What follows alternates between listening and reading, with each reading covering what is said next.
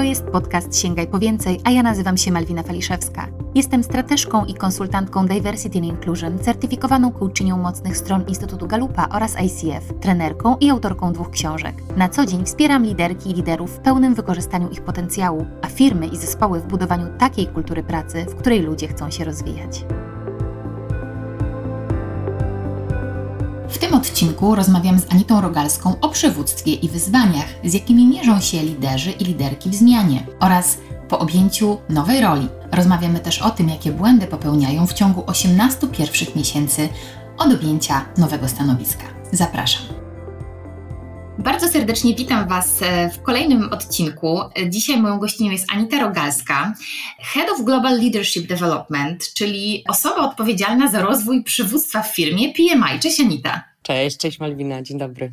Słuchajcie, do tej rozmowy mm, inspiracją była, był post Anity parę miesięcy temu zamieszczony na LinkedIn. Po tym jak e, ty, Anita, objęłaś nową rolę e, globalną i po chyba około 100 dniach, dobrze pamiętam, mhm. od objęcia tej roli, albo jeszcze trochę więcej, e, robiłaś taki post o tym, mm, jak często jest to trudne, kiedy zakładamy, że powiedzie nam się w jakiejś roli i mówiłaś też o, mm, o pewnych wyzwaniach, o pewnych być może jakichś błędach, które popełniamy w nowej roli i że jest to trudne. E, możesz przypomnieć, o czym był ten post?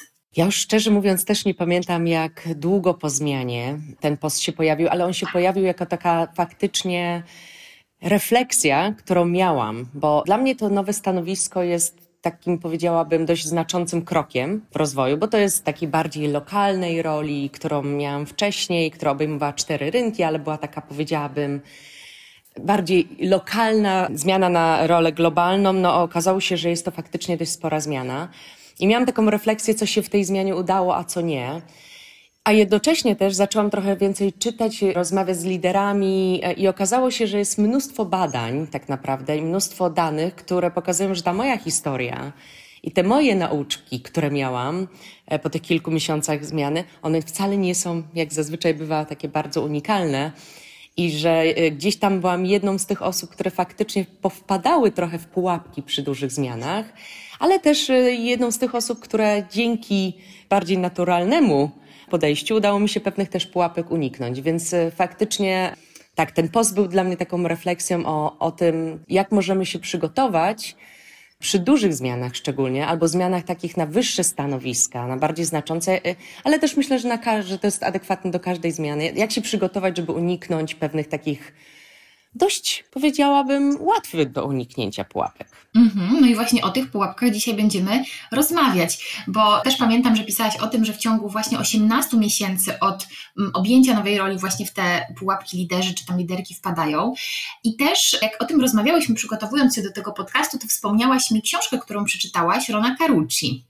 I ta książka jest też o tym, co Ciebie w tej książce zainspirowało właśnie. Mhm.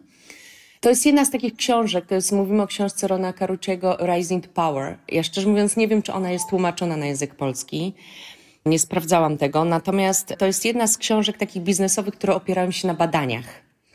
Czyli jest tam, tam jest jakieś takie podłoże, które pokazuje, że oczywiście ta myśl taka przywódcza, która się tam pojawia, czy pewnego rodzaju wskazówki, one pojawiają się na podstawie po prostu doświadczeń, zebranych doświadczeń badań. I badania, na których Ron Carucci i inni autorzy książki się opierają, one wskazują, że faktycznie aż 50%, czyli to jest po prostu niesamowite, że aż połowa osób, które właśnie awansują na takie stanowiska bardziej executive, czyli takie bardziej, powiedziałabym, zarządcze, nie odnosi sukcesu. I tak oczywiście jak pomyślałam od strony, co to oznacza dla organizacji, w których ty, ci liderzy pracują, jak duża inwestycja zazwyczaj jest związana z tym, że ktoś obejmuje tego rodzaju stanowisko, jak dużą odpowiedzialność osoby w tych rolach mają, no to to jest ogromne ryzyko dla, dla organizacji i oczywiście dla samych osób, które to zmiany przychodzą też, więc jak popatrzymy, że 50% osób odnosi porażkę, czy nie odnosi sukcesu, to z kolei jest pozytywna strona ta, że drugie 50 odnosi. -hmm. I znowu -hmm. i mhm. badania w tej książce, i też w wielu innych e, publikacjach pokazują, że no z kolei są też takie sposoby na to, żeby ten sukces odnieść, że to nie jest tak, że wszyscy muszą polec, ale bez wsparcia, bez przygotowania się, no jest to takie 50-50. Mhm. Słuchałam podcastu z Ronem Karuczym, gdzie on był gościem, potem zainspirowana właśnie Twoją opowieścią o tej książce i o tych badaniach. I on mm, powiedział, że, że problem też tkwi w tym, że osoby, powiedzmy, rekrutujące czy odpowiedzialne za finalne przyjmowanie właśnie liderek czy liderów na te executive pozycje, oczekują, że te osoby już na starcie, na tej rekrutacji podadzą cały przepis na to, jak to będzie wyglądało w przyszłości, a później te osoby pod tą presją takiego właśnie, żeby nie popełnić błędu, często zaczynają korzystać z wiedzy, oczywiście ona jest potrzebna z doświadczeń, ale czasami robią takie kopiuj w klej z poprzednich ról albo z poprzednich firm do nowej firmy, nie biorąc pod uwagę tego, że tak naprawdę to jesteś zupełnie w nowym środowisku i warto byłoby dać sobie czas na to, żeby to środowisko czy tą nową organizację trochę poznać. Tylko tak, taka jest duża presja na ten wynik, żeby od razu coś pokazać, że oni biorą się za cokolwiek, znaczy no trochę uprościłam to, wiadomo, to nie jest cokolwiek, ale biorą się za jakąś taką, chcą mieć szybki sukces i czasami właśnie to powoduje, że, no, że właśnie nie zdążą tej organizacji poznać na tyle, żeby nie popełnić w niej błędu. Jakie są Twoje doświadczenia, mhm. Anita, w Twojej zmianie? Mhm. No, przyznam się, że to faktycznie to też było jedno, jedno z rzeczy, które ja zrobiłam, bo faktycznie w moim przypadku zmiana z roli jakby geograficznie na, na większy wpływ, z większą odpowiedzialnością, ale ja też zmieniłam z takiej roli, powiedziałabym, operacyjnej, takiego HR dyrektora, czyli osoby, która wpływa bezpośrednio na, na politykę, w której byłam ekspertem. Tak, ja tę rolę i swoje doświadczenie w funkcji HR buduję już od kilkunastu lat. Nagle weszłam w rolę, w której byłam odpowiedzialna za, jestem odpowiedzialna za rozwój centrum eksperckiego, czyli głęboka, ale wąska dziedzina, mały zespół, ale zespół ekspertów, którzy doskonale wiedzą i znają swój obszar. I ja, która tego obszaru dotykałam, czyli przy rozwoju przywództwa, jego dotykałam, powiedziałabym, na takim zupełnie innym poziomie. Więc oczywiście chcąc, no i, i, tak jak mówisz o osobach, które firmy zatrudniają, ale też jak się promuje osoby na stanowiska, to to też zazwyczaj wynika z tego, że odniosły sukces w swoich poprzednich rolach, więc to wiesz, to jest zupełnie naturalne, że chcemy z tych doświadczeń korzystać, no bo dlatego przecież jesteśmy, gdzie jesteśmy. I faktycznie ja też w tej swojej roli, ja wiedziałam, że ja tej ekspertyzy nie mam, i miałam takie bardzo silną przekonanie, że poświęcę właśnie te takie pierwsze 90 dni. Są też, jest też bardzo fajna książka o tym, jak się przygotować. Na te pierwsze 90 dni będę obserwować, słuchać. I to oczywiście robiłam, natomiast zobaczyłam, że w momencie, jak już odkryłam pewne rzeczy, które nie działają, które można zrobić inaczej, i pojawiła się już taka presja, że właściwie no już miesiąc jesteś w tej roli, już drugi, to już coś trzeba by było zacząć tam zmieniać. Oczywiście co zrobiłam? No wróciłam do swoich, tego co umiałam najlepiej i weszłam w takie właśnie gaszenie pożarów trochę, czyli szybko rozwiązywanie problemów, bo to wydawało mi się takie najbardziej oczywiste, to umiałam robić i robiłam. I, I, to zaowocowało pewnymi dobrymi zmianami, ale jednocześnie, jak sobie teraz pomyślę, to mówię, gdybym poczekała jeszcze chwilę dłużej, jeszcze więcej poobserwowała, być może ta zmiana mogłaby być inna, mogłaby być mniej taka nerwowa, mogłaby być gdzieś lepiej przygotowana. Więc to jest na pewno coś, co się u mnie też pojawiło, czyli takie szybkie wejście w, w taki styl pracy i rozwiązania, które już się dobrze zna. To jest jedna z rzeczy. Druga to na pewno taka, że mm, i to się okazuje, że znowu powołując się na Rona Carucci i ich badania, że 60% osób, które wchodzą, na takie nowe stanowiska, tak naprawdę nie do końca rozumie zakres swojej roli. I to nie chodzi oczywiście o taki opis stanowiska, nie o tym mówimy, tylko o tym, co ta zmiana i co ta rola faktycznie, czym ona się różni, jaka ona jest. I ja też założyłam, że ta zmiana będzie mniejsza, no bo w końcu to już było po czterech latach w firmie, którą znam. Sporo z osób, którzy głównymi tymi udziałowcami są, też ich znam. Jestem tym doświadczonym HR-owcem już od lat. Zarządzałam ogromnymi zespołami. Tutaj mam taki zespół, powiedziałabym, malutki, więc właściwie ta zmiana mi się jawiła jako taki kolejny, po prostu fajny krok w, w tej karierze. I nagle okazało się, że jednak ta, te zmiany, one są zdecydowanie większe i to podłoże jest zupełnie inne. Tu nie chodzi o skalę, ale bardziej o z kim się rozmawia, jak wiele osób trzeba zaangażować, jak e, czasowo zupełnie inaczej prowadzi się i rozwija programy, które mają dotrzeć do 11 tysięcy liderów.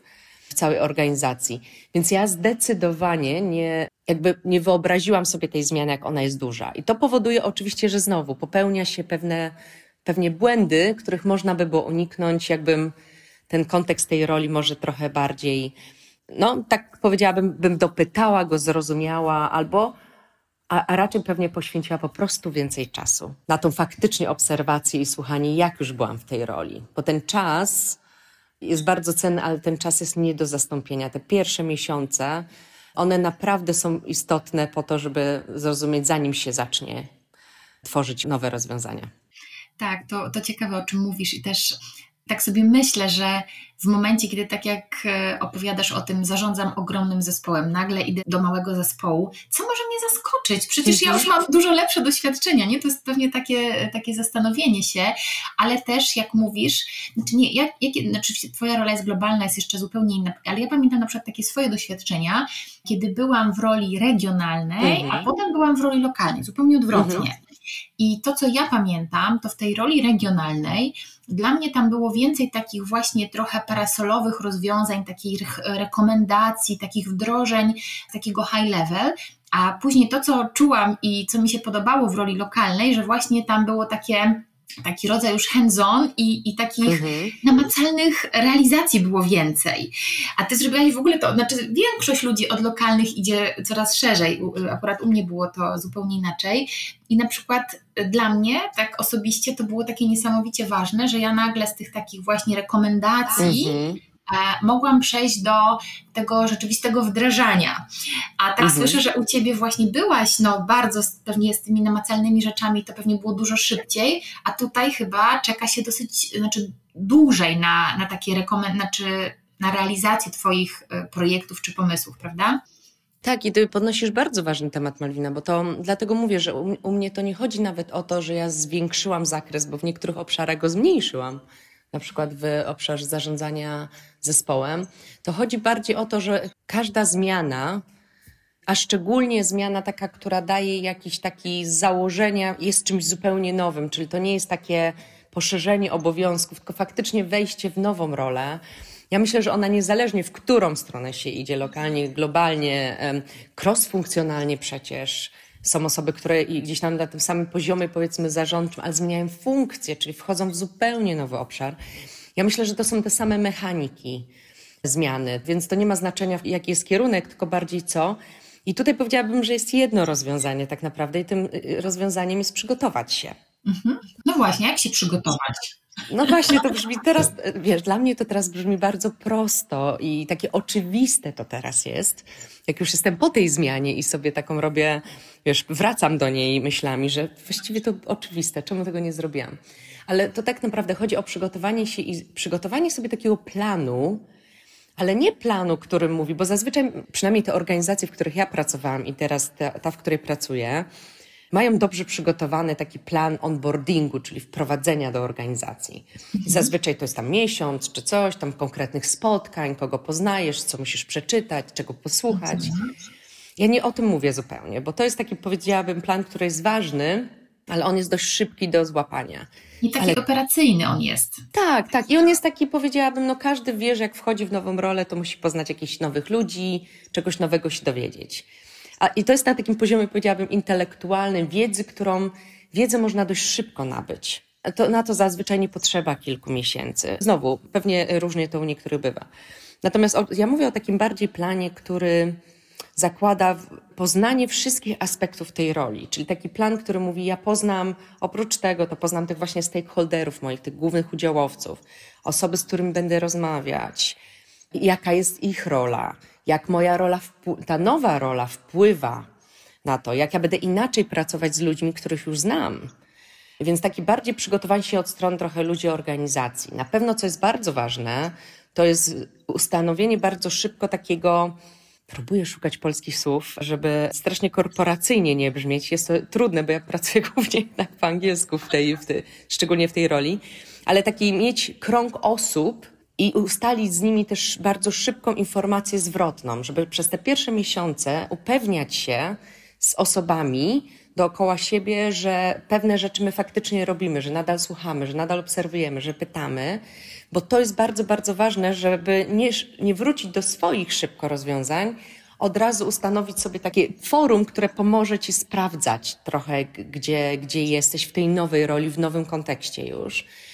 Niektórzy układają sobie liderzy, i to też jest rekomendowany taki plan cały od razu nauki na kolejny rok, dwa, co jest dla mnie niesamowite, bo ja faktycznie liderów do tego bardzo zachęcamy, pomagamy im w tym, ale sama tego nie zrobiłam. Taki, który mówi, nie chodzi o tą wiedzę biznesową i tak dalej, pewne rzeczy muszę się szybko nauczyć, ale jakie ja kompetencje od początku będę rozwijać, z jakimi ja gapami wchodzę, bo każdy wchodzi z jakimiś brakami, prawda, kompetencyjnymi, ale od razu, żeby się zastanowić długoterminowo, jak ja właśnie nad nimi będę pracować, bo może w tej roli nowej one są zdecydowanie bardziej ważne niż były w poprzedniej. Więc takie bardzo, takie powiedziałabym, dobre przygotowanie się i później konsekwencja we wdrażaniu.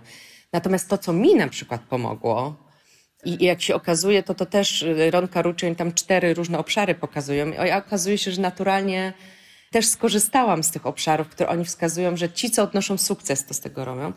Ja bardzo szybko otworzyłam sobie taki krąg wsparcia dookoła. Szybko skupiałam się na zespole, żeby z osobami zespołu poznać się, pracować jak najlepiej, moi tacy rówieśnicy. Więc ja sobie utworzyłam dość szybko, odnalazłam też osoby takie, które, od których się mogę uczyć, ale które też jakby rozumieją sytuację i które, na których pomoc będę mogła liczyć. To okazało się bardzo ważne.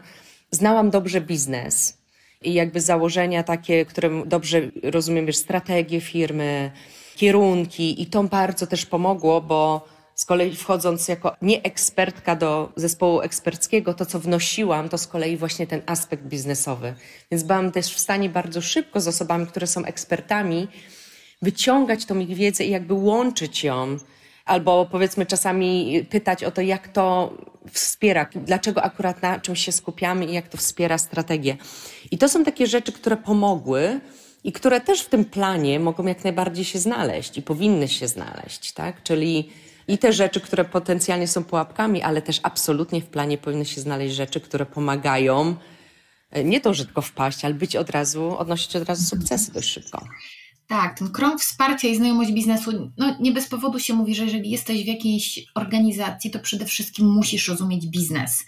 Czy to jesteś, no ja zawsze, no ja przez wiele lat w działach akurat HR-owych pracowałam i tam też taką podstawą jest to, żeby ten biznes rozumieć, żeby odpowiadać na potrzeby tego biznesu. A teraz Ty odpowiadasz za tak naprawdę rozwój przywództwa, czyli... Mm, ogromny wpływ, wydaje mi się, na organizację, więc to myślę, że musi być takie też ekscytujące. No to zapytam Cię teraz, Anita, to jakie trendy w leadershipie? Na co mhm. zwracać uwagę, jeżeli chodzi rzeczywiście o liderów, liderki, którzy no dzisiaj mierzą się z wyzwaniami, jakie przynosi świat, jakie przynosi właśnie nie wiem, akurat Wasz biznes, co jest kluczowe w rozwoju mhm. liderów? Wiesz co, ten obszar w ogóle rozwoju, w ogóle przywództwo, mnie zawsze bardzo interesował ten obszar, natomiast teraz jak oczywiście pogłębiam gdzieś tą wiedzę, rozmawiam z ludźmi, mam dostęp do naprawdę najciekawszych, takich, do naprawdę najlepszych ekspertów w dziedzinie, mhm. w dziedzinie na świecie, to z jednej strony jestem tym zafascynowana jeszcze bardziej, z drugiej strony coraz więcej tak naprawdę widzę, że to przywództwo tak naprawdę wcale niewiele, niedużo się zmienia. Mhm. Że my pewnie e, możemy, jak ktoś chce, to może dotrzeć bardzo szybko do takich nowych trendów. Mówi się oczywiście dużo o takim zarządzaniu w tym świecie WUKA, czyli takim nieokreślonym, zmiennym świecie, że pandemia zmieniła bardzo mocno, teraz wszyscy pracujemy hybrydowo. Wiesz, jak tak popatrzy się na te, na te wszystkie badania, na te wszystkie dane, to tak naprawdę okazuje się, że właściwie niewiele się zmienia i oczekiwania pozostają od wielu, wielu lat takie same. I one są takim często rysowane jako takie koło, gdzie równoważne siły się pojawiają i te oczekiwania są takimi właściwie zarządzaniem takimi paradoksami zawsze. Czyli niezmiennie od liderów oczekuje się tego, że oni będą potrafili i realizować krótkoterminowe cele, i tworzyć strategie, i zarządzać zespołami, i zarządzać tą taką słabą efektywnością pracy, tak? i będą skupieni na ludziach, i będą skupieni na biznesie. Więc jakby tych paradoksów jest bardzo, bardzo dużo.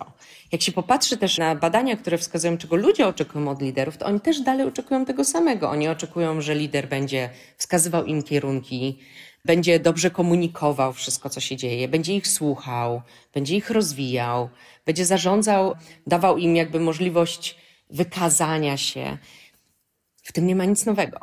Natomiast to mhm. jak to się odbywa i, i szczególnie w tym kontekście, jak liderzy kontaktują się z pracownikami, to zaczyna być. Dlaczego? Bo choćby najnowsza książka Stevena Coviego, on napisał razem z Davidem Kaspersonem, napisali książkę Trust and Inspire. I oni piszą o takiej zmianie z command and control, czyli z takiego przywództwa, w którym liderzy mówią, jak ma być i kontrolują te wyniki, że tak naprawdę ludzie bardzo chcą być, mieć takich liderów, którzy właśnie idą w drugą stronę, dają bardzo dużo zaufania sami. To zaufanie oczywiście to w dwie strony powinno zadziałać, ale też inspirują przede wszystkim ludzi, że nie, nie mówią im, co robić, tylko pokazują im te kierunki. My znowu mówimy o bardzo podobnych rzeczach, tylko w trochę innym wykonaniu.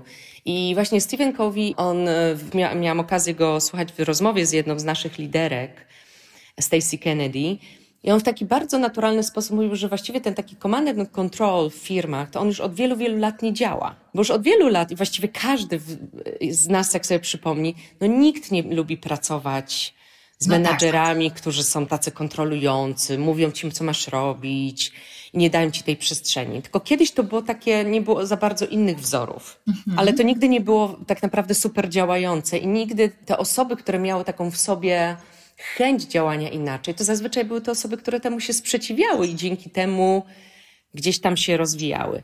Teraz ludzie mówią bardzo otwarcie i te oczywiście młodsze pokolenia, ale nie tylko, naprawdę wszyscy pracownicy już teraz mówią, że oni są zmęczeni, tych zmian jest tak dużo, tej nieokreśloności. Oni potrzebują od lidera tego, żeby ich wysłuchał. Mm -hmm. Oni nie chcą, żeby ktoś tam im siedział i zresztą w tym świecie takim wirtualnym, w którym wielu z nas pracuje, ta kontrola jest też już złudna i wszyscy o tym wiemy. Więc ludzie mówią, zaufaj po prostu, tak? Musimy sobie zaufać, pokaż nam kierunek, my będziemy robić, bądź dla mnie, wysłuchaj mnie, poświęć mi czas, bo to absolutnie jest bardzo ważne. Zaopiekuj się mną trochę też w tym takim kontekście, że zrozum to moje życie, a jednocześnie też opowiedz mi o sobie, jak to masz. Te, więc taki element też wrażliwości tego powiedzenia. Teraz liderzy są zachęcani, żeby mówić o tym, że u nich też jest ciężko. Oni są takimi samymi ludźmi. Więc jakby ta dynamika tych relacji się zmienia, natomiast oczekiwania są nadal takie same. Natomiast prawda też jest taka, że wielu liderów, którzy w tej chwili zarządzają naszymi organizacjami, to jeszcze nie są te osoby, które czują się komfortowo z tą zmianą. Nawet jak oni ich chcą też, bo sama taka komanda nie jest dla nikogo też, myślę, taka najprzyjaźniejsza. Oni po prostu nie wiedzą jak, więc my na przykład mamy w firmie mnóstwo pytań od liderów, którzy mówią, ja słyszę tych moich pracowników, ja, ja chcę, ja nie wiem, czy ja potrafię, naucz mnie, pomóż mi w tym. Korzystałem z coachów bardzo chętnie, z mentorów, z różnego rodzaju rozwiązań takich, wiesz, szkoleniowych. Bardzo są tym zainteresowani. A jednocześnie mówią, wiesz, ale mój szef, moja szefowa, ona jednak przede wszystkim nadal ode mnie oczekuje wyniku. Więc ja muszę tutaj jak, jak tym zarządzać, żeby, żeby, bo te presje są duże i różne. I myślę, że to takie właśnie umiejętność radzenia sobie z tymi paradoksami i umiejętność radzenia sobie szybko w sytuacjach e, nowych, to jest taka bardzo, bardzo liderska przyszłość. To jest ten trend taki, który mówi, osoba, która jest dobrym liderem, to jest ta, która słucha ludzi, potrafi ich zrozumieć i wykorzystać ich moc do osiągania świetnych wyników. I osoba, która potrafi się bardzo szybko od, oduczać i mhm. uczyć nowego. Cokolwiek to jest. Malwina, ostatnie tak. lata to dla nas, prawda, to są, my się musieliśmy nauczyć nowych rzeczy, ale też musieliśmy się oduczyć. Tak, Bo to nie tak, tylko tak. chodzi o to, żeby przyjmować cały czas nowe, nowe, tylko tak naprawdę chodzi o to, żeby czasami powiedzieć sobie, dobra, to przestało po prostu działać. Ja mhm. byłam świetna w takim sposobie pracy, ale to po prostu już nie działa. Ja się mogę nauczyć czegoś innego, ale najpierw zostawić, wiesz, i to, tak, to, nie, jest, to nie jest łatwe, bo ci liderzy osiągnęli sukces dzięki temu, że zachowali się tak, jak się zachowali i dlaczego on teraz ma mhm. coś robić inaczej, skoro zawsze to działało. Tak. Słyszę, że to jest bardzo mocno takim nieustannym, jak o tym opowiadałaś, to sobie wyobraziłam, ja dużo tak myślę, często obrazami, sobie wyobraziłam takiego, wiesz, człowieka balansującego, tak mhm. naprawdę na takim właśnie jakimś, y, nawet nie na huśtawce, tylko nie wiem jak to się nazywa, ale są takie na siłowni, kojarzę taki sprzęt, tam rehabilitant, takie kółko od spodu i, i to jest takie ciągle tak. faktycznie, jak, jak mówisz, balansowanie y, tymi siłami i pewnie nie ma jednego przepisu, że masz robić tak albo tak, bo, no bo też praca z ludźmi nie jest y, aptekarska, tak? Tam nie chodzi o to, że mhm. przyłożysz po prostu ileś gramów tego i to ci wyjdzie, tylko tu trzeba pewnie dużo też takiej obserwacji, tak jak powiedziałaś, to słuchanie jest ważne, bo bez słuchania można wiele przegapić. Mhm. I też ciągle myślę o tym, że że ciągle te takie właśnie kompetencje społeczne, y, międzyludzkie, one nadal są aktualne. Czyli dzisiaj, mm. tak jak y, słucham Ciebie, możemy mówić, ok, no czasy się zmieniły, ale my jako ludzie y, nie zmieniliśmy się jakoś tak, że nagle, nie wiem, przestajemy czuć, tak? Albo przestajemy mhm. potrzebować zrozumienia, albo nie chcemy wyrozumiałości, albo nie potrzebujemy wsparcia. To nadal jest aktualne, więc dużo tutaj, nie bez powodu też pewnie ta inteligencja emocjonalna, czy ta właśnie inteligencja społeczna, to są też takie kluczowe kompetencje, które są konieczne do tego, żeby liderzy, liderki osiągali sukces w prowadzeniu tych swoich ról. Bo tak jak powiedziałaś, wiedzę stosunkowo szybko możesz się nauczyć, tak? Jakiś tam posiąść nową wiedzę. Więc tak o tym, o tym sobie myślę. I, i wiesz, co jeszcze sobie pomyślałam? No, mów, mów. Prawda, prawda jest taka, że i to też znowu jest mnóstwo badań, które o tym mówią. Liderzy są w ogóle jedną z najbardziej teraz zestresowanych i na pograniczu takiego trochę wypalenia, depresji, bo, bo oni są jak zawsze w środku gdzieś pewnej właśnie presji ze strony gdzieś tam osób zarządzających, pracowników. Natomiast oni też są ludźmi, którzy dokładnie przechodzą te same zmiany i więc oni jakby odbierają wiele tych czynników e, kilkukrotnie, ale to, co jest niesamowite, to z czego my sobie nie zdajemy czasami sprawy, że faktycznie oni, oczekiwania od nich się w ciągu kilku miesięcy zmieniły diametralnie. Bo jeszcze kilka miesięcy wcześniej, e, czy przed pandemią, bo to jest taki pewnie dobry taki moment, który, w którym dla wielu osób, pamiętajmy, że jednak nie dla wszystkich. My w naszej firmie też mówimy o tym, że pracujemy hybrydowo, pracujemy już inaczej, ale prawda jest taka, że pracują te osoby, które pracowały wcześniej w biurze. Mamy mnóstwo osób wszędzie, we wszystkich jakby gałęziach przemysłu, które po prostu nigdy nie będą pracowały zdalnie i nigdy nie pracowały, nie wiem, w fabrykach, w działach sprzedaży albo takie, które zawsze pracowały, od dawna już pracowały w tej hybrydzie czy wirtualnie. Więc tak naprawdę świat się zmienił dla jakiejś części z nas, ale się zmienił. Ale on się zmienił też pod kątem takiego uwrażliwienia na pewne rzeczy. Kiedy wcześniej menadżer tak naprawdę był wręcz uczony, że nie może pytać o prywatne rzeczy pracownika. Tak? Ten świat prywatny jest takim, który należy bardzo na niego uważać, bo żeby nie dyskryminować osób w żaden sposób, nie wchodzić w ich prywatne rzeczy. Teraz sami pracownicy wciągają tych e, przełożonych w ten świat prywatny, trochę mówią, potrzebuję w tym pomocy. Menadżer chce pomóc, ale znowu on, oni nie wiedzą, gdzie, o, gdzie jest ta linia, kiedy oni ją przekroczą pewną prywatność, kiedy nie. Jak przychodzi pracownik, dzieli się z nimi jakimś dużym problemem, to ja mam go wysłuchać, mam go odesłać, gdzieś ja nie jestem psychologiem. Myślę, że my sobie czasami nie zdajemy sprawy, jak ogromne to jest obciążenie dla liderów. Bo jak dużo łatwiej jest zarządzać pracownikami, jak masz jasne oczekiwania macie od siebie. Ja jestem tutaj po to, żeby tobie pomóc osiągać wyniki, a ja jestem po to, żeby pracujemy razem, jest super. A teraz jest tego dużo, dużo więcej. I jakby te oczekiwania w ogóle od pracodawców też się zmieniły. I, I, osoby znowu, część osób mówi, ja potrzebuję właściwie wszystkiego już teraz. Pracodawca ma mi w każdej aspekcie życia pomagać, prywatnym czy nie, a drudzy mówią mnie nie ja właśnie chcę być w domu, chcę mieć całkowitą wolność i ja przychodzę tylko po to, żeby zrobić projekt. I to też powinno być dla Was ok, bo ja daję najlepsze z siebie do Waszego sukcesu, ale ja nie chcę z Wami się wiązać na dłużej. Ja chcę pracować z wieloma pracodawcami w tym samym czasie. I dla Was to też powinno być ok. Nie wtrącajcie się w ogóle w moje życie prywatne. No, Więc to jest strasznie dużo takich trendów, które, które gdzieś właśnie lądują na tym, w tym przysłowiowym w stole, stole lidera. Mhm. Tak. No myślę, że to jest nadal jeszcze, to jest taki chyba okres pewnej tranzycji, takiego przejścia, bo to się jeszcze nie ułożyło, że, że to jest świeże. Niby doświadczyliśmy tego, bo trochę jak grom z jasnego nieba ta pandemia na większość spadła i jakby musieliśmy od razu w tym się odnajdywać, ale nadal teraz to jest taki okres pewnie układania się też nowych nowych rzeczy. A w ogóle jeszcze dwa tygodnie temu, tydzień temu byłam na konferencji w której rozmawialiśmy o tym, że za chwilę do naszych zespołów dołączą inteligentne roboty i że to nie jest już takie prawdopodobnie mm, bardzo odległe. Oczywiście tych inteligentnych robotów na ten moment nie ma jeszcze tak obecnych faktycznie, ale to jest naprawdę no, niedaleka przyszłość i i też, wiesz, zastanawiałam się znowu, a co będzie, jak ci liderzy będą musieli teraz zarządzać zespołami, w których pojawia się członek albo członkini zespołu, trudno nawet o tym mówić, właśnie w postaci inteligentnego robota, tak? Że, że w ogóle jak to zmieni dynamikę zespołu, nie? To, to są w ogóle jeszcze nowe, nowe wyzwania i to jest fascynujące, tak z mojej perspektywy.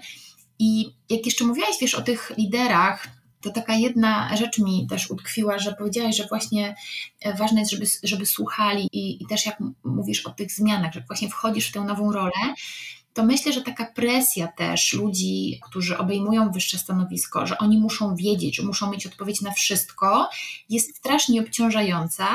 Tymczasem właśnie to słuchanie ludzi, to podpytywanie ludzi, dużo się o tym mówi w tym servant leadership też, ale w ogóle tak. w takim, że jednak bez tego zespołu, bez tego, bez tych ludzi wokół, bez zaufania, no nikt sam w pojedynkę dzisiaj nie jest w stanie odnieść sukcesu, bo świat jest za bardzo złożony i potrzebujemy tych wielu, wielu perspektyw. I być może kiedyś było prościej w tym command and control, nie? bo ktoś wiedział, bo przyszedł tą ścieżkę, już wiedział, jak to jest, i miał tylko pokazać palcem, jak masz to powtarzać, taką replikę robić tego, co było kiedyś. A dzisiaj to już zupełnie jest co innego. Nie wiem, co ty o tym myślisz. Absolutnie. Czasami takie małe, krótkie momenty tak otwierają oczy właściwie na coś, coś niby się już wie, ale jednak jak się tego posłucha od innych, to wybrzmiewa to jakoś mocniej. My uruchomiliśmy w PMI, właściwie kontynuujemy, ale na, na większą skalę taki mentoring między pracownikami, taki peer-to-peer mhm. mentoring na świecie. I w tym roku mamy ponad 2000 osób, które z różnych zakątków świata są ze sobą łączone w celu właśnie mentoringowym. Strasznie duże zainteresowanie ze strony pracowników. Właściwie każdy chciał być mentee naprawdę mieliśmy nawet osoby na bardzo wysokich stanowiskach z dużym doświadczeniem też mówią, ja bym wolała być po tej stronie mentee niż mentora, mentorki. No i my oczywiście przekonywaliśmy, że no, potrzebujemy i mentorów, i mentee, no bo inaczej ciężko będzie nam zbudować program na kilku mentorach, a kilkuset mentee. I co się okazało, że ludzie mają to nawet nie tyle obawy do bycia mentorami, co mają tak dużą potrzebę bycia wysłuchanymi i to jest właśnie większe chwilami nawet niż to, że ja mogę tą wiedzę komuś przekazać swoją. Bo kiedyś ten mentoring był taki, mentor, bycie mentorem, mentorką to było takie wow, ktoś do mnie przychodzi, ja się dzielę. A teraz ludzie mówią, ale ja chcę, żeby ktoś mnie posłuchał. I zrobiliśmy sesję dla tych mentorów, e, tam uczymy ich trochę, tak podnosimy te ich kwalifikacje cały czas. Jedną sesję właśnie zrobiliśmy na temat aktywnego słuchania. I zadaliśmy bardzo proste pytanie na początek, takie otwierające. Jak się czujesz, jak ktoś cię słucha. Jak ten menadżer, czy osoba, czy mentor, czy mentorka, jak cię wysłucha. I po prostu takie zalanie nastąpiło takimi słowami, wiesz, czuję się doceniona, zauważona, ważna.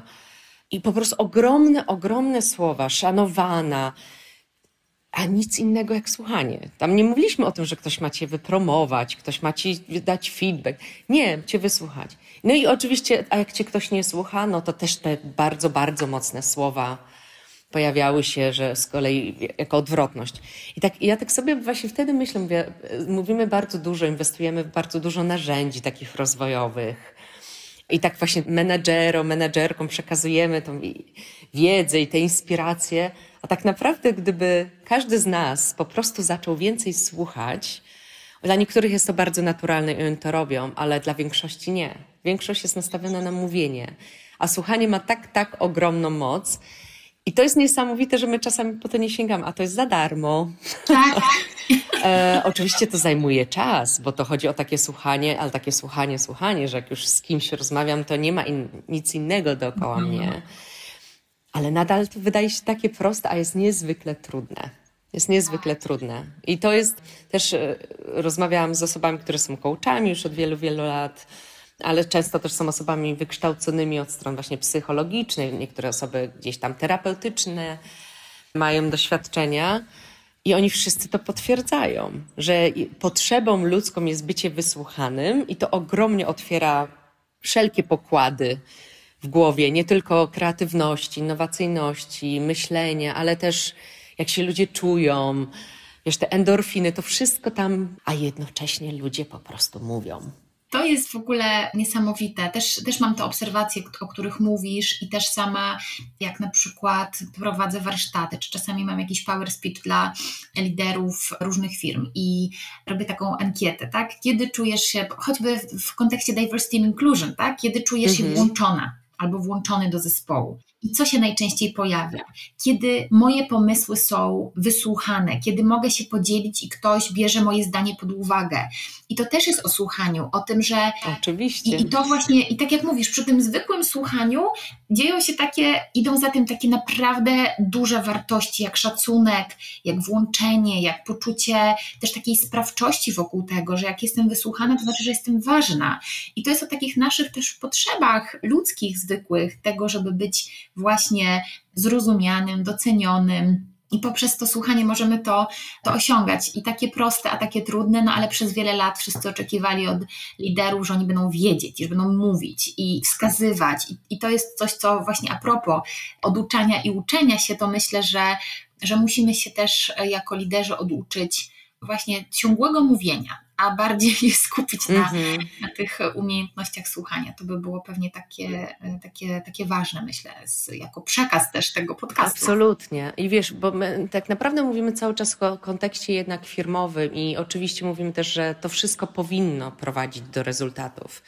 I my chcemy, żeby pracownicy byli szczęśliwi, rozwijali się, ale to jest to oczywiście w kontekście, żeby to było po coś innowacyjność, a myślę, że tu się zgodzimy, że jakby innowacje, to jak na ile firma jest właśnie taka otwarta i potrafi e, znajdować nowe rozwiązania, wchodzić w nowe obszary, no to to jest, to, to, to jest jakby ten wyznacznik tego, które firmy odnoszą sukcesy i będą odnosić, a które nie.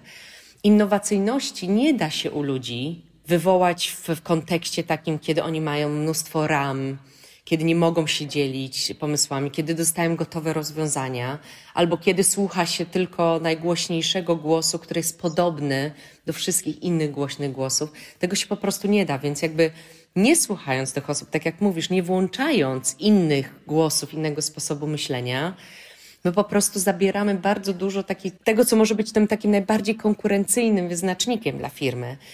I oczywiście ten link, można powiedzieć, że to nie wystarczy, no bo nie wystarczy. E, nawet jak się świetnie słucha, ale nic się z tym nie robi, to nie będzie się świetnym liderem, ale od czegoś trzeba zacząć. I ja tak mówię, że jeżeli mam liderzy właśnie czasami na czymś pracują, mówię, do czego zachęcam, to mówię, zacznij od tego, żeby słuchać. A to oznacza, że może jeśli ty potrzebujesz z kolei ty się komuś wygadać, to albo masz swojego szefa, jak nie, to skorzystaj z tego mentora skorzystaj z coacha, bo to, to są takie sytuacje, w których ty z kolei możesz e, te swoje myśli też odbić, bo też nie oszukujmy się, ale liderzy są bardzo samotni nadal w tych rolach.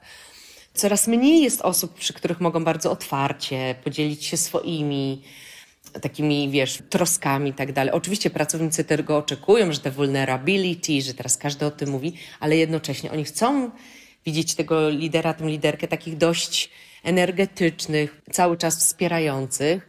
A to też wymaga, żeby z kolei móc się samemu gdzieś tam dać sobie tą przestrzeń. I jeżeli nie robimy tego w zespole, bo dajemy zespołowi pierwszeństwo wysłuchania i tak powinno być, to znajdźmy coś dla siebie. I znowu wracając do naszego początku naszej rozmowy, dla mnie na przykład właśnie w kontekście zmiany niesamowicie bardzo pomocną osobą, która była, była osoba właśnie coachini, z którą ja pracowałam zupełnie niezależnie. Jakby ja zaczęłam współpracę z nią nie w kontekście zmiany roli, tylko pewnego programu rozwojowego i nagle okazało się, że ona była po prostu dla mnie tak ważną postacią w tej zmianie, bo ona była tą, z którą ja odbijałam myśli. Zewnętrzna osoba, która nie zna się na tym, co ja robię, nie interesuje ją to do końca, ale dawała mi przestrzeń na mówienie i na ścieranie się tych moich takich wewnętrznych, gdzie ja właśnie miałam, tu, tu coś nie wychodzi, tu bym chciała inaczej, to coś, dlaczego? I to mi też niesamowicie pomogło. I znowu, ja tego nie zaplanowałam przypadkiem, ale też jak komuś bym mogła polecić, jak ma taką możliwość, firma oferuje taką możliwość, albo nawet chce się samemu w to zainwestować, to to po prostu warto, bo to jest jedna z takich bardzo pomocnych e, narzędzi, które może być właśnie dokładnie w tym momencie istotne. To, co my robimy e, z moim zespołem, zainspirowani trochę tymi wszystkimi badaniami, przygotowujemy taki program właśnie typowo dla osób, które są w zmianie i gdzie chcemy mieć wyselekcjonowanych coachy, wyselekcjonowanych ekspertów w tym momencie zmiany. Czyli nie koncentrować się na rozwoju długoterminowym, nie koncentrować się na taki, że będę coraz lepsza, lepszy i bardziej kompetentny, tylko właśnie w momencie zmiany na kilka miesięcy skup się tylko i wyłącznie na tych obszarach, które są ważne teraz. Zadbaj o to, co jest istotne, odpuść inne rzeczy w ciągu kilku miesięcy. Bo wiemy, że o to często ktoś nie poprosi, bo nawet nie wie. Jak się pytamy liderów, oni mówią, no ale wiesz, ja już tyle zmian przechodziłem w życiu, przechodziłam, to jest kolejna zmiana. Mówię, mm, ale jednak, jednak wiesz, jesteśmy od tego, żeby to po prostu pomóc temu. Mhm. I tak jak o tym mówisz, wiesz, Anita, to, to też uważam, że to jest niezwykle ważne. W ostatnim odcinku, y, który wypuszczałam z Ulą Okarmą, członkinią zarządu Kruka, Rozmawiałyśmy też o tym, bo o tym też takim wsparciu, że czasami, akurat rozmawiałyśmy w kontekście kobiet, że my czasami jako kobiety, obejmując nową rolę, albo kiedy dostajemy propozycję, myślimy sobie, nie, może ja sobie nie poradzę, albo nie wiem, czy jestem gotowa, i wtedy tam zawsze y, oferowano właśnie coacha lub mentora, kogoś, kto Cię będzie wspierał w tej roli, że my jakby jako organizacja w Ciebie wierzymy, ale chętnie, żebyś Ty sobie pomogła, masz mhm. tutaj obok coacha kogoś, kto będzie z Tobą pracował i ja wiem, że troszkę może w innym kontekście o tym mówimy, ale jakby to jest bardzo podobna rzecz, że to, że ty tam w tym biznesie, że jakie KPI, to będziesz wiedzieć, ale właśnie na, te odbija, na to odbijanie tych myśli, na to przyjrzenie się sobie, zapytanie siebie, czy ja idę w dobrym kierunku, czy to, co robię, jest zgodne ze mną, czy to są moje wartości, które teraz prezentuję, co mi tutaj przeszkadza, z czym mam trudność, to jest niesamowite. Zresztą ja sama pracuję jako, jako coachini z liderami i, i wiem też, z czym oni się mierzą i wiem, jak to pomaga też właśnie takie usłyszenie siebie. No myślę, że to, że niezwykle ważne. Zresztą sama też korzystałam z coacha, więc też wiem, jak mi to pomogło, więc mm-hmm. no tutaj no znowu proste narzędzia, tak? I, I możemy sobie pomóc, a nie na zasadzie właśnie wstydu, że o, nie wiem, że, że ja potrzebuję wsparcia, bo to też jest odwaga sięgnąć po takie wsparcie. Że to jest po prostu mądre ja bym do tego tak podeszła.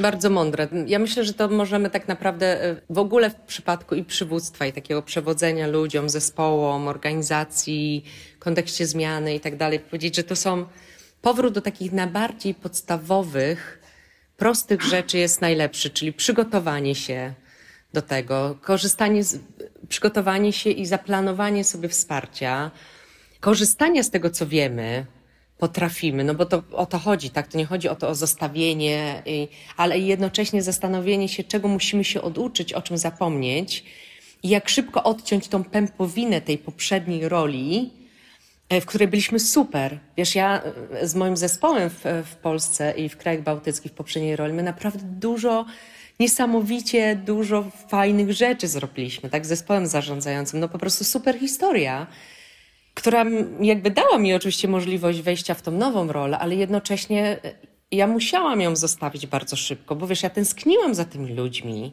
dalej za nimi tęsknię. Świetnie pracował tam, bo wszystko działało fajnie, a tutaj wchodzę w coś, to nie działa, to jest coś nowego. Więc taki też taka bardzo jest naturalna chęć trochę powrotu do tego, co było, takiego, takiej trochę żałoby a jednocześnie mówię, to dobra, a to zawsze działało, a tutaj wypróbuję. I to nie działa, więc takiego szybko, takiego uzmysłowienia sobie, dobra, bo super, trzymamy, oczywiście jesteśmy w kontakcie, ale jednak ja już wchodzę w tą nową rolę, czego ja tutaj potrzebuję, co ja muszę zostawić za sobą? I nawet jak to robiłam super, ale to jednak tu nie działa, no to po prostu przestać to robić i zacząć to robić inaczej. I dać sobie też na to chwilę, jednak, dać sobie czas na to, żeby przez to przejść, bo ja mam też takie poczucie, że jeżeli ktoś sobie bardzo ambitnie ten plan też ułoży tak, że wszystko musi zacząć działać od razu, to to chyba też nie jest realne, bo na wiele rzeczy nie mamy wpływu bezpośredniego. Pracujemy z różnymi ludźmi, na nich nie mamy wpływu, jak oni do nas podejdą, więc jakby też takie przyzwolenie sobie trochę na to, że to może zająć czas, że nie będzie idealnie, ale żeby cały czas widzieć ten progres, iść do przodu, czuć się lepiej, bo wiesz, ja teraz jak rozmawiamy, gdzie jestem trochę po, y, ponad rok w tej roli, jestem w zupełnie innym miejscu. Pomimo, mhm. że ta moja ekspertyza, ona nadal nie jest tak głęboka jak mojego zespołu. I ja mam w zespole osoby, które są po prostu zdecydowanie lepsze w tym, co robią. I ja się z tego strasznie cieszę, się dużo od nich uczę. A jednocześnie, no, jakbyś się mnie spytała o mój poziom pewności, jak mówię o przywództwie, jakby jak opowiadam o tym, co zrobiliśmy przez ten rok, no to to już jest ten spokój we mnie, pewność jest zupełnie, zupełnie inna. Ja mam już teraz ten plan, ja wiem, czego chcę się nauczyć, ja się konsekwentnie cały czas uczę, każdego dnia, no ale to już jest zupełnie, zupełnie co innego. Już taka czuję się zdecydowanie bardziej przygotowana i bardzo taka zmotywowana, żeby pomagać innym w tym, bo mi niewiele było trzeba, żebym ja mogła jeszcze trochę tak, wiesz, tą zmianę wejść trochę delikatniej, z mniejszym takim poczuciem stresu, bo to nie jest trudne, tylko trzeba się przygotować i słuchać innych i prosić o pomoc. I no to w ogóle super przepis. Bardzo się cieszę Anita, że zgodziłaś się na tę rozmowę. Widzisz, twój post, pamiętam też na LinkedInie wywołał bardzo dużo komentarzy. To znaczy, tak. że ludzie się po prostu z tym mierzą, że dotknęłaś takiego ważnego punktu, być może o którym się aż tak często w tej przestrzeni, nawet tej LinkedInowej, ludzie nie dzielą, a jednak to jest bardzo, bardzo ważne. Bardzo Ci serdecznie dziękuję i za rozmowę, i za inspirację, i za rady, i też za tą, myślę, odwagę do podzielenia się tym, że no nie weszłaś tu i powiedziałaś wszystko, wiedziałam od początku najlepiej, bo to jest normalne i nikt z nas nie wie. I myślę, że to jest też ważne i takie pokrzepiające, że wchodząc w nową rolę nie musisz wiedzieć wszystkiego i nawet jakbyś była najlepsza, to i tak nowa rola może sprawić, że dotkniesz czegoś, czego czego nie dotykałaś i nie da się na wszystko przygotować. I chciałabym, żeby też słuchaczki i słuchacze wyszli z takim przekonaniem, że, że właśnie ważniejsze będzie to, że ja przyjmę jako oczywiste, że tam spotka mnie coś niezaplanowanego, chociaż się przygotuję, i że spotka mnie tam coś być może trudnego, niż takie kurczowe trzymanie się, że musi być perfekcyjnie, bo wydaje mi się, Absolutnie. że ten perfekcjonizm jest strasznie taką ciężką zbroją, którą wkładamy i tak naprawdę ona przeszkadza nam w, w pójściu naprzód. Super podsumowanie Malwina, dziękuję. Bardzo dziękuję. No i oczywiście, jeżeli macie ochotę skomentować ten odcinek, to lub polecić komuś, to bardzo serdecznie zapraszamy. A ja już Tobie, Anita, bardzo, bardzo serdecznie dziękuję. No i dalszych sukcesów Ci życzę. Dzięki serdecznie, nawzajem i do usłyszenia. Do zobaczenia. Jeśli podobał Ci się ten odcinek, udostępnij go znajomym. Podziel się komentarzem na LinkedIn, Instagramie lub Facebooku i włącz się do dyskusji w temacie tej rozmowy. Zasubskrybuj mój kanał, aby być na bieżąco z najnowszymi odcinkami. I powodzenia w Twoim sięganiu po więcej.